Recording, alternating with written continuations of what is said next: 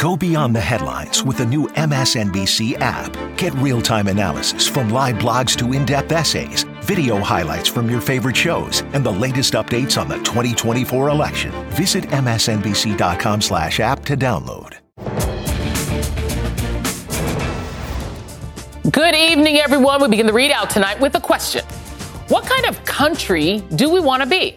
A diverse, multiracial democracy where everyone, regardless of race, gender, gender identity, or income, or where you live, has equal access to opportunity and economic health and health care and, I don't know, food and clean water? Or the kind of country that we used to be, when, like much of the world, the U S was essentially an oligarchy with a small group of really rich white Christian men and their wives, many with inherited wealth, a small merchant class, and lots and lots of poor people. And people of color, mainly black people, who were de facto unequal. Indeed, until the twentieth century, which many consider to be the great American century, women couldn't vote. Black men could vote on paper, but faced everything from local trickery to lynching to stop them. Immigrants were routinely routed to urban ghettos. Immigration was restricted as much as humanly possible to white Europeans. We had rampant segregation in schools and public facilities, and it was a free-for-all for industrialists to exploit ununionized workers and drill and mine and pollute at will. But by the end of that century, largely due to progressive Democratic presidents, Democratic legislative supermajorities, despite the Dixiecrats, and very forward-looking Supreme Court justices, a lot about America changed. And most people think it changed for the better. But not everyone agrees that the New Deal, the end of child labor, the ability of American workers to unionize, and expanded women's liberty and voting rights are good things. And now the American right has just the kind of Supreme Court that can start rolling those things back. But to get to that, they first had to get the right president. The Supreme Court wields more power over your life than ever before. Its decisions carry supreme consequences. Judges do not simply appear out of thin air. They are picked by the president you elect, and the next president could appoint multiple justices to the Supreme Court, determining its ideological direction for a generation or longer. We need to elect a president who understands the limited role judges should play in our government. The court is at a crossroads, and your rights are at stake. That's why every judge matters. So that was a pre twenty sixteen election video from the Heritage Foundation, which most people don't pay much attention to, but which basically provides the lists that Republican presidents choose their judges from. Note all the little white male icons, just so you know who they were talking to. And the Heritage Foundation has, has won that fight. Their hand-picked nominees are now a supermajority on the court. And that means the repeal of the twentieth century, with its progressive reforms that largely benefited black and brown Americans and women, is well underway, or at least it's very much at risk. Roe v. Wade, the Voting Rights Act, environmental protections, and now the Roberts Court has taken up two cases on yet another right-wing boogeyman, affirmative action. And while we have to remain open to the idea that they could surprise us, as constitutional lawyer Lawrence Tribe puts it, it's that feeling you get when you know exactly what each of the nine justices will do, but have to pretend you're uncertain while the justices go through the motions of deep thought for a year and a half. Joining me now is Melissa Murray, N Y U law professor and M S N B C legal analyst. Uh, Oiyan Poon, associate professor of, at Colorado State University and a researcher on Asian Americans in affirmative action, and Michael Beschloss, N B C News presidential historian and host of Fireside History on M S N B C's The Choice on Peacock. Thank you all for being here. And, and I do want to start um, with you first, Melissa, because you essentially tweeted today that, you know, the the, the um, Supreme Court members are in like YOLO mode. They're in like beast mode. They're like, you know, we're just going to be heroes on the right. We're just doing what we're doing. Are you as pessimistic about the way that you kind of per- assume that they're going to rule and the six three verdict that I think is coming on affirmative action? And if you could just explain the two cases a little bit for us that are ahead. Sure. So these are two cases that challenge the use of race in higher ed- higher education admissions. One concerns Harvard University, which is a private university. Um, it is governed by federal statutory law. So the question here is whether Harvard violates those statutes if it uses race in any way in shaping its class. The second case involves the University of North Carolina, a public institution. And this is a constitutional question, whether the University of North Carolina, if it uses race as part of its holistic admissions calculus, whether it violates the Equal Protection Clause, which can only allow for the use of race classifications if it's narrowly tailored to meet a compelling government need. And that government need that's been cited here has been diversity in higher education. This court has in the past taken up these questions um, multiple times, most recently in In twenty sixteen, there in a four to three decision, Elena Kagan was recused and Justice Scalia had just died. The court upheld the use of race in limited ways in higher education admissions. But as I said in my tweet today, this is a six three court that is defying all expectations of the marshmallow experiment. Um, they have the votes. They can do this now. And I suspect, as Professor Tribe does, that they are likely to go all the way and dismantle affirmative action entirely. Yeah, and just we, we, what we're putting up there is the, the previous uh, twenty sixteen affirmative action decision, and those who voted in favor, Anthony Kennedy, who's obviously not there anymore, with, with Bader Ginsburg, who has passed, um, Sonia Sotomayor and Stephen Breyer, and then, of course, Samuel Alito, who were uh, a lot of people were expecting to write a fiery uh, decision knocking down affirmative action, because apparently he thinks that it's a terrible thing.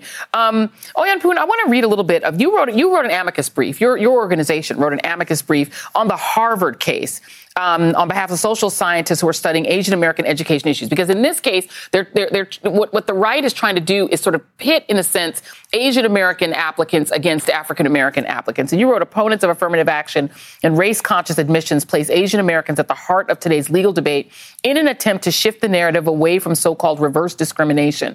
Holistic review helps prevent admissions professionals from evaluating Asian Americans as a homogenous block and to more accurately and realistically understand them as a highly diverse racial group. By removing the consideration of race, more harm would be inflicted on Asian Americans. Talk a little bit about this sort of pitting one group against another and the way the right has been pretty skillful at trying to do it.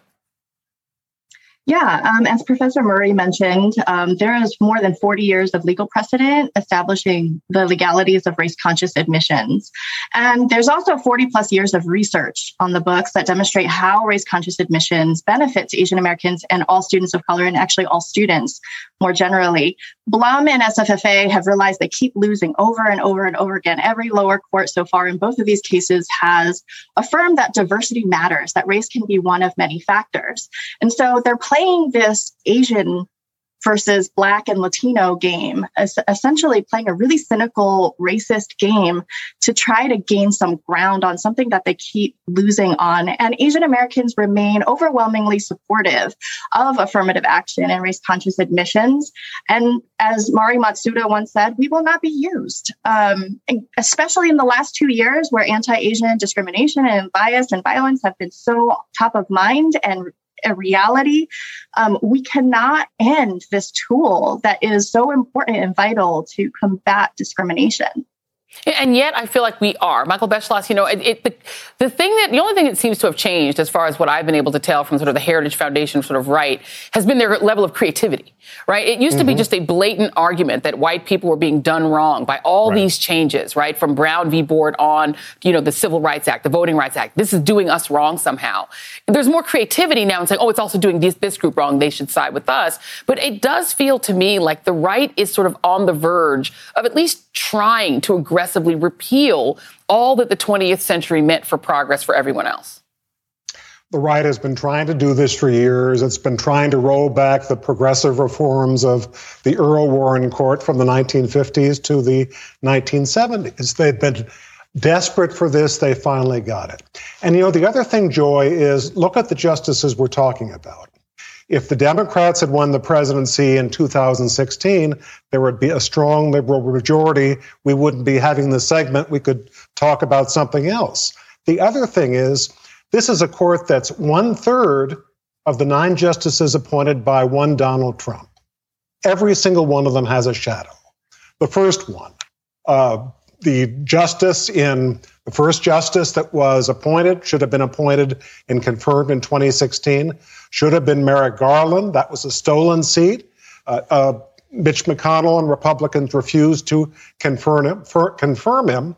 And as a result, we have Neil Gorsuch. Seat number two, Anthony Kennedy was on the court. His son was a banker for Donald Trump, Deutsche Bank. By reports, The son was an accessory that Trump used to persuade Anthony Kennedy to leave the court. That's how he got Brett Kavanaugh.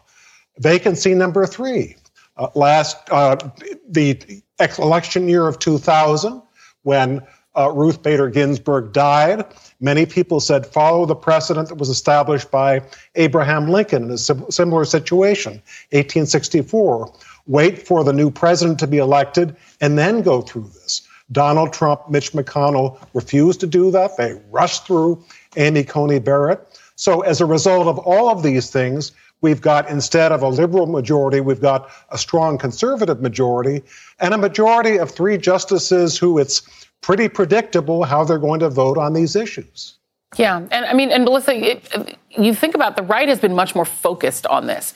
You know, they've looked long term and they've said, you know, we can't win these in elections. You know, the majority of people want progressive reform. They want child labor laws. They want people to be able to vote. And so the way we can get at this is the same way that I think a lot of them feel they were done wrong in cases like not allowing, you know, segregated schools to have a tax break. They're like, well, the court did that to us. We now get to do whatever we want and we can just do it through these justices as a way to sort of do it with their hands off, with their sort of fingerprints off of it. What's happened, though, in these courts now, the Supreme Court, it rules almost seventy percent of the time for like the, the Chamber of Commerce. The U S Chamber of Commerce always wins. Corporatists always win. The right seems to consistently win. Is this the way that they're sort of rolling back all the progress that electorally has been created? I think it's very clear that this is a court that has deep, deep skepticism for regulation. Um, we're seeing this in cases like the one they took up today on the Clean Water Act, which will likely narrow the scope of that administrative law regulation. Um, but we're seeing it on a range of different issues, including social justice issues. And I think one of the things that this cert grant makes very clear is that this conservative bloc, which has been at war with itself at some points over the last couple of years, is really ascendant and is focused now. They have five conservative stalwarts. They don't need people like John Roberts with his institutionalist bent, his need for incrementalism.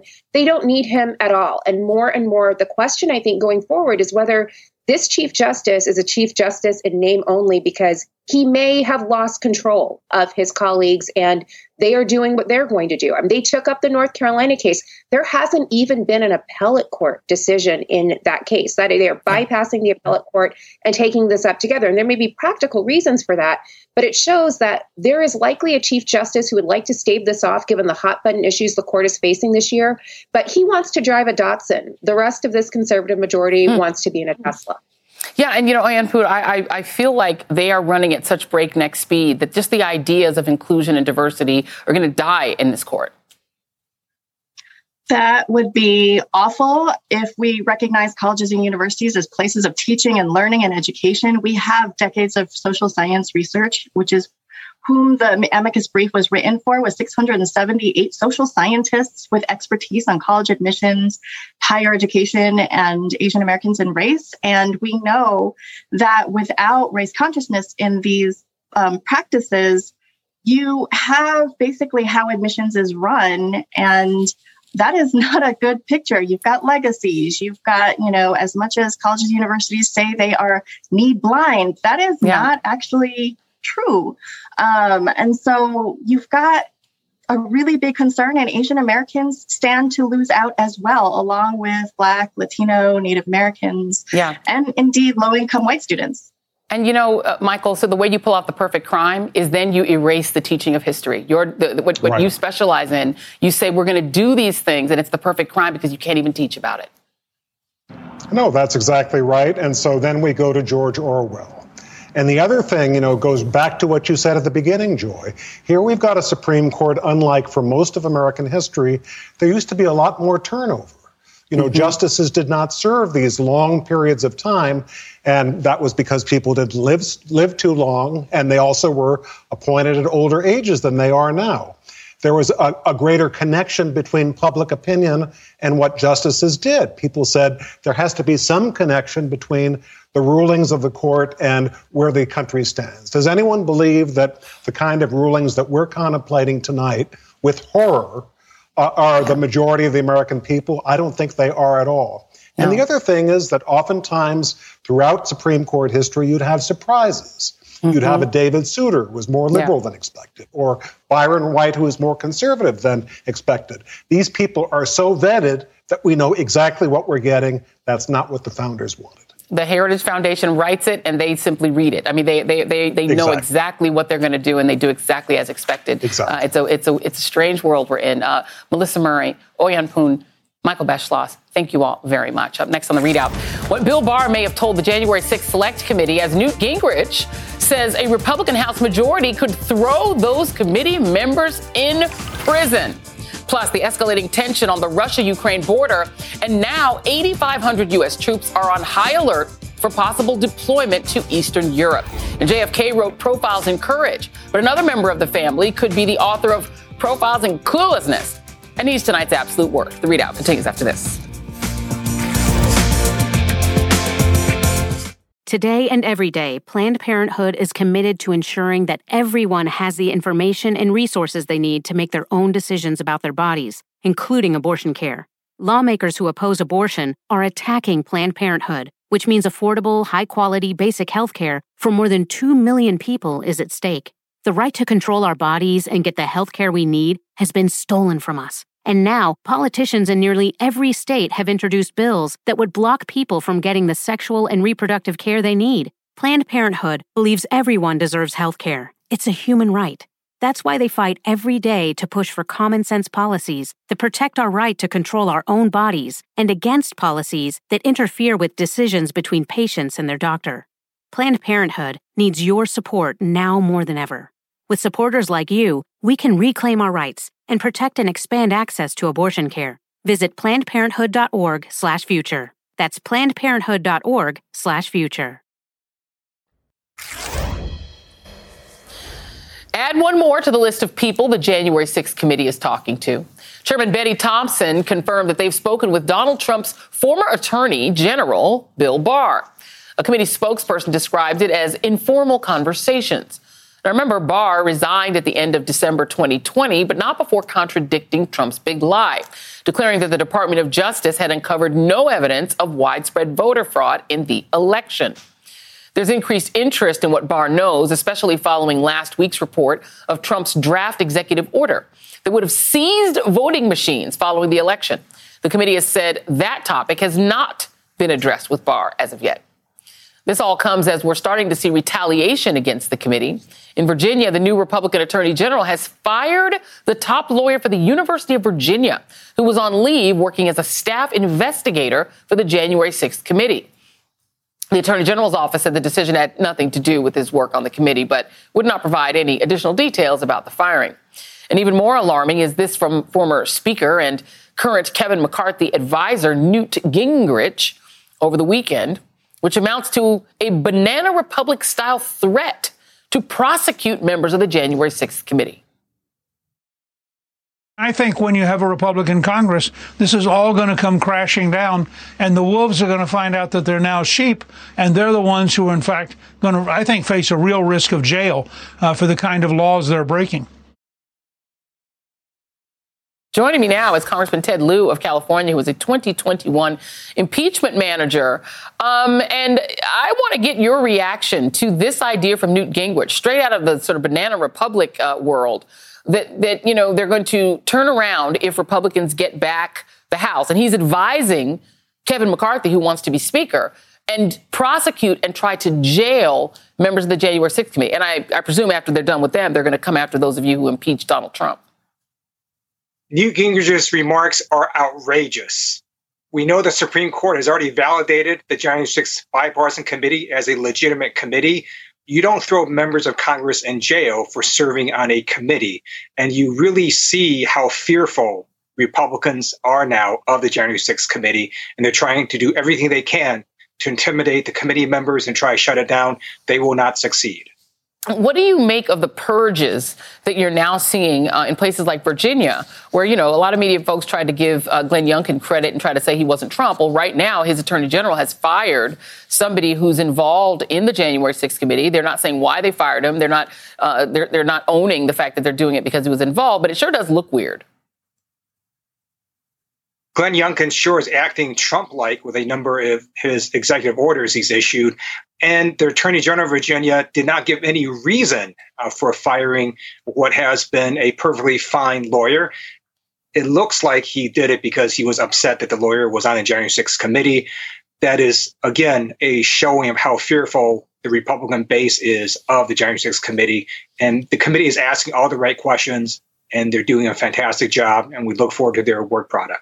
I can tell you one person who's not afraid is uh, well, Cheney's. I don't think Cheney's gets scared of anything. Um, she responded to Gingrich's threats, saying a former Speaker of the House threatening jail time for members of Congress who are investigating the violent January sixth attack on our Capitol and our Constitution. This is what it looks like when the rule of law unravels. And I, and I do have to ask you, um, should Republicans return to the majority in the House, do you expect uh, Kevin McCarthy's reign, assuming Donald Trump doesn't take it from him and become Speaker himself, to simply be an ongoing witch hunt against Democrats like yourself? Well, let me first say that last week, the YouGov Economist poll had Democrats ahead in the generic congressional ballot. We have uh, every uh, reason and motivation and indication that we're going to hold the House. However, to answer your hypothetical, I think President Biden asked a very good question, which is, what are Republicans for? And right now, we don't know what they're for other than for vengeance. And you see Kevin McCarthy saying he wants to throw Democrats off committees without even giving a reason as to what any particular Democrat may have done wrong. And so you're looking purely at a vengeance-motivated uh, kind of campaign. They're in this for power. They don't have any policies for American people. Yeah, they're in it for owning the libs. Um, Rolling Stone has a, a piece out. They've got a few really good pieces out this uh, this week. One of them, uh, Start the Steal. New MAGA emails reveal a plot to hand the state of Arizona to Trump. Here's the, sort of the, the, the byline from it, or the, the sort of bottom line here. Exclusive emails obtained by Rolling Stone expose an attempt to recertify the state as a victory for Trump and reveal top Trump world figures were complicit. Um, we've had a couple of members of Trump's legal team come on Ari Melber's show and admit that their plan was indeed to, you know, basically decertify certain states to try to send them back so they could put fake electors in instead of the real electors. What do you make of the openness with which these guys are admitting that that was the plan? And do you think that there were crimes committed in, in doing that? Uh, let me first say that when we made the presentation at the second impeachment trial, it was clear to us that this wasn't just about the January sixth attack on our Capitol. You had a lot of buildup to January sixth. You also had follow-up actions, all of which were designed to keep a former president in power illegitimately. The January sixth committee has uncovered how broad and far this went. The fact that the coup failed doesn't mean that criminal laws weren't broken. And the fact that they did this in the open doesn't mean that criminal laws weren't broken. So we look forward again to the public hearings that the January sixth committee will be putting out and the final work product. And I think there's going to be a lot there for the Department of Justice to look into. Are we going to wind up seeing the, the you know, justice for any crimes that were committed having to come from the states? We have now a, a, a grand jury that's been seated in the state of Georgia to look into the attempts to steal that state for Donald Trump. Is that where we're going to wind up looking to see testimony compelled? People like Raffensperger having to testify because they're subpoenaed by a grand jury. Are we going to have to really starting to look there? Because it doesn't seem like the D O J is doing any active investigations in that realm. Even the January sixth committee, they haven't subpoenaed William Barr. They just asked, they just talked to him informally. So with the Department of Justice, they often don't tell you what they're doing until you see it publicly. So they could be doing all sorts of things. We just really don't know. I am pleased, though, that state and local prosecutors are doing their job. And if you just look at their law, uh, you've got election interference laws. And if the former president is going to call up an election official and try to get that person fined over eleven thousand votes, uh, that is election interference. And on Bill Barr, I'm very pleased that the January sixth committee has already had uh, discussions with him and uh, gotten uh, some information. And I want to remind people that during the impeachment trial, we presented evidence that Bill Barr told Donald Trump to his face that the election conspiracy theories were, quote, bullshit. So Bill Barr, I think, is not going to provide any good information in support of Trump, he might provide information that would be very helpful to the January sixth committee. Yeah, that one was somebody who was a complete flunky for Trump the entire time he was there. And even he said, nah, this ain't even real. Uh, Congressman Ted Lieu, thank you very much, sir. Really appreciate you being here, as always. All right, coming up, President Biden is cranking up the pressure as the U S and our NATO allies try to keep Russia from invading Ukraine. The question remains, how far are we willing to go to defend Ukraine against Putin's aggression? We'll be right back.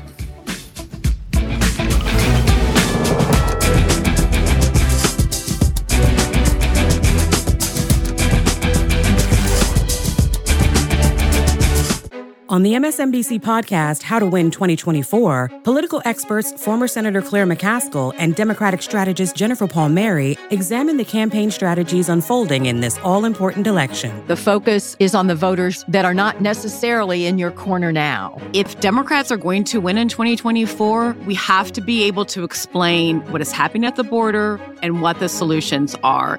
Search for How to Win twenty twenty-four wherever you get your podcasts. New episodes every Thursday. Hi, I'm Jonathan Capehart, and I'm excited to share some great news. Both the Saturday Show and the Sunday Show are available as a podcast. Every weekend, I look forward to bringing you the most important political news and the newsmakers who are creating policies that affect your life. For me, it's all about the conversation. That's when news is revealed and understanding begins. Search for Saturdays and Sundays with Jonathan Capehart and follow.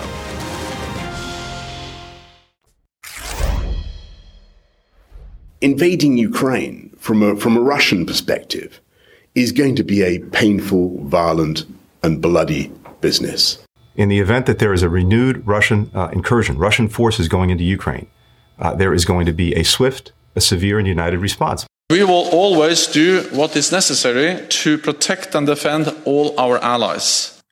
International conflict is inching dangerously close to reality as Russia continues to try to relive its Soviet glory days, hoping to swallow an independent country whole via violent force. Earlier today, Pentagon Press Secretary John Kirby announced that President Biden has approved a request from Defense Secretary Lloyd Austin to place eight thousand five hundred U S-based troops on high alert for potential deployment to Eastern Europe. That means they could be ready to ship out as soon as Friday if need be. I don't think anybody wants to see uh, another war on the European continent. And there's no reason why that has to occur. This could be solved very easily by the Russians de-escalating, by by moving some of these forces away, um, which they haven't done. Uh, and so NATO, as a defensive alliance, and it is a defensive alliance, uh, has a responsibility to its members to make sure that they're able to defend themselves if needed.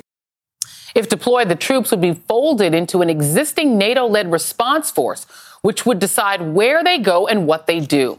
No troops are intended for deployment to Ukraine itself. Also today, President Biden held a nearly two-hour call with his European counterparts to coordinate future responses. In a sign of how serious things are getting, NATO leaders laid out a robust deterrence plan, announcing that France, the Netherlands, Denmark, and Spain were prepared to send troops, ships, warplanes, and fighter jets to Romania, Lithuania, and Bulgaria. Over the weekend, the British Foreign Secretary announced that Russia is plotting to overthrow the Ukrainian government with the goal of installing a puppet regime. On Sunday, the State Department urged the departure of non-essential staff and family members from the U S. Embassy in Kyiv. Roughly one hundred thousand Russian soldiers are lying in wait on the northeast and western borders of Ukraine. More now from N B C News foreign correspondent Matt Bradley, who is in Kyiv. It really does feel like everything is headed in one direction, towards war. Uh, but, you know, walking around the Ukrainian capital, it really just doesn't feel that way at all. This does not feel like a population that is girding for war with a major global military. And on the opposite, everybody here seems pretty chill. The stores are open. I don't see anyone packing their cars and trying to rush out west, trying to flee the front lines. Instead, the Ukrainian government's official line is stay calm, stay resolute in the face of what could be a major invasion, but also stay calm. But there's another reason why Ukrainians are not necessarily so affected by this. You know, at the end of the day, there's been an eight-year-long war in the east of the country against Russian-backed separatists. So this isn't necessarily something that they see as something entirely different, even though there's a lot of military hardware on their borders. Um, and also, you know, a lot of Ukrainians just don't feel like they've been involved up until now. They don't feel like they've had a role in the diplomacy and the negotiations. They've been left out. And that just, you know, figures into a frustration that's been longstanding here in this country. They're tired of being seen by Moscow as a cudgel to beat the West. They're tired of being fought over. They would rather be fought for. Joy? N B C's Matt Bradley, thank you very much. With me now is former U S Ambassador to Russia, Michael McFaul, M S N B C international affairs analyst. And I want to pick up on that point that uh, our Matt Bradley was reporting. I mean, the idea of, of Ukraine being a sort of constant pawn and being more or less sort of in a state of war since twenty fourteen, what I sense from his reporting is a sense of exhaustion in that country at just being used, but not a lot of panic. What do you make of that? Well, they are frustrated that they're not in the negotiations, and we've had two rounds of bilateral negotiations now in Geneva without the Ukrainians there. That said, Secretary Blinken did fly to Kyiv and met with uh, President Zelensky. They talked to them, from what I can tell, uh, pretty much every day, and I don't think there's any you know, daylight between the American position and the Ukrainian position. Uh, both are threatened, right? Uh, the negotiators don't have strong cards. Uh, Vladimir Putin has put over one hundred thirty thousand uh, soldiers on, on three different sides of their borders. And so he has a lot of leverage. Uh, the Ukrainians and the Americans right now don't. Uh, and, you know, there's even reporting that from the British government that the Kremlin was developing plans to install a puppet regime, a pro-Russian regime. Uh, and, of course, here comes the name we've heard before, a candidate linked to Paul Manafort, which brings us back to where we were during impeachment. Um, th- that is an interesting development. Your thoughts on that? Well, I read that intelligence reporting, obviously not the classified, but the uh, press reports of it. I have no reason to doubt its authenticity. I have a hard time connecting the dots, though, Joy. How do how do they do that? They you, they're not they can't they don't have the power to install somebody in Kyiv. That would never happen. What it makes me wonder is if this is part of the post-invasion planning. I can imagine if, God forbid, there was a massive military intervention invasion, that this would be what would would be what they would do afterwards. I can't see it before military intervention. And let's talk about what it is that, that Putin wants. He does seem to have a complex, right? That, you know, that the Soviet Union, I guess, in his mind, should be viewed as as great a nation as people view the United States, or at least they did before Trump came along. And and he's got a complex about it. Fiona Hill, who was the former uh, National Security Council, Council official, she wrote a lengthy piece that I thought was quite good in the New York Times. And she writes, Mister Putin wants to give the United States a taste of the same bitter medicine Russia had to swallow in the nineteen nineties. Putin believes that the United States is currently in the same predicament as Russia was after the Soviet collapse, grievously weakened at home and in retreat abroad. He thinks NATO is nothing more than an extension of the United States, and by basically he wants us out of Europe, period. Could this just be posturing, even with one hundred thirty thousand troops, as a way to force the U S into making a decision to just pull troops out of Europe, which it doesn't seem realistic to me, but do you think that's what he wants? Well, it's definitely what he wants, but but but that's a maximalist position. Uh, there's no way that that is going to happen. There's no way that the NATO alliance should or could agree to his terms, and I don't think the president should or could. Uh, by the way, everybody leaves out the domestic politics of it. Imagine, Joy, if President Biden began to intimate, oh, let's pull out of, uh, let, let's stop NATO, uh, the open door policy from nineteen forty-nine. There's just no way that's going to happen. So it's one thing to put out maximalist positions. It's another to negotiate. And and I negotiated with the Russians and Mister Putin when I worked for the Obama administration. They put out maximalist positions when we were negotiating, for instance, the New START Treaty. But at the end of the negotiations, they finally uh, dropped them. And what we don't know today is, is, it, is he bluffing with the maximalist positions? Because he knows, he knows that we that that is not a, a possibility for President Biden.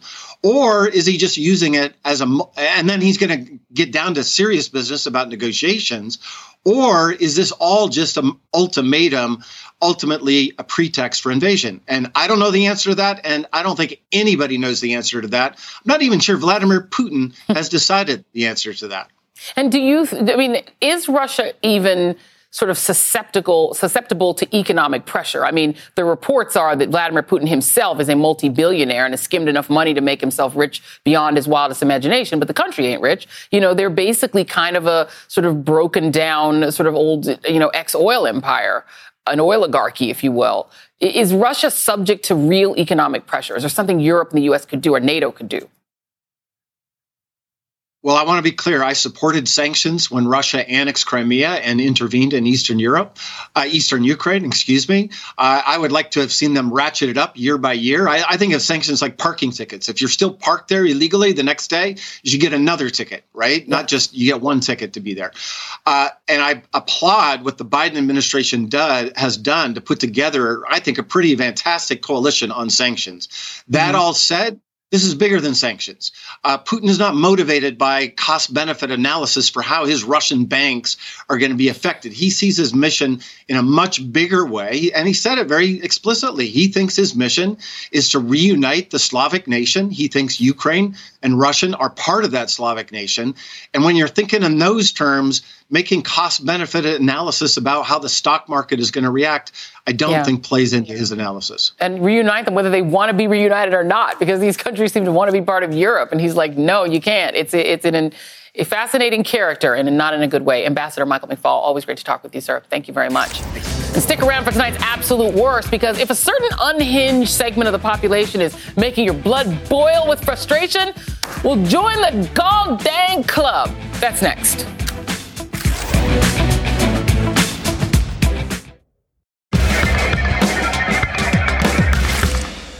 Just sit back and wonder how a fringe anti-vax subculture came to take over our country with no sign of stopping anytime soon.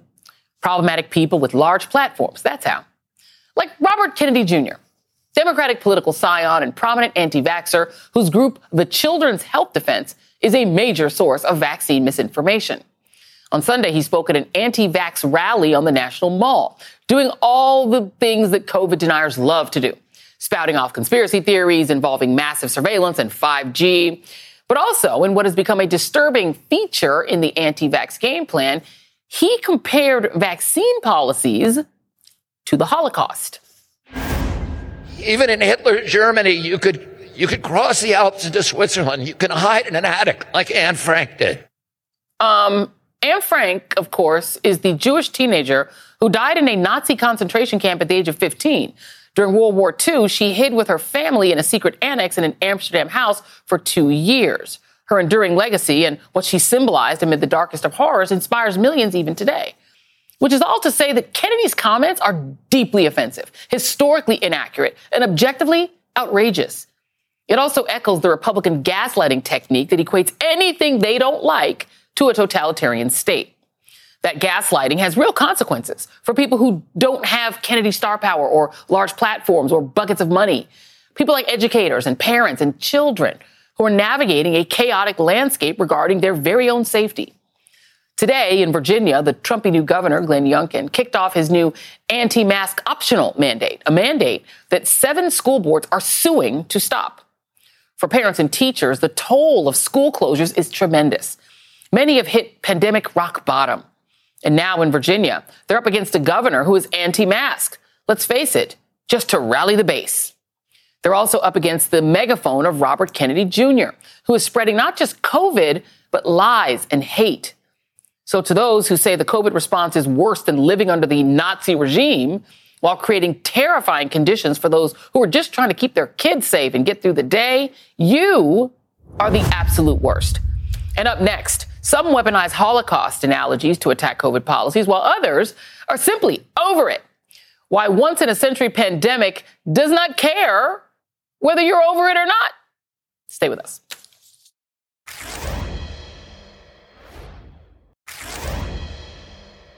I'm done with COVID. Oh, I'm done. We were told you get the vaccine. You get the vaccine and you get back to normal. And we haven't gotten back to normal. And it's ridiculous at this point. This is going to be remembered by the younger generation as a catastrophic moral crime. Oh my God, she's so bored. You know, isn't done with COVID? First off, COVID itself. The U S is now averaging more than two thousand COVID deaths a day. There's also those who have no choice but to have to deal with COVID. Educators, parents, unvaccinated children, those with disabilities or medical conditions, the elderly, the uninsured. And those who have been on the front lines of this unprecedented global crisis for two whole years. Healthcare workers, some of whom spoke to the New York Times about leaving the profession, not just because of COVID, but because of chronic understaffing by profit-driven hospitals. I hope to be able to leave the bedside within this year.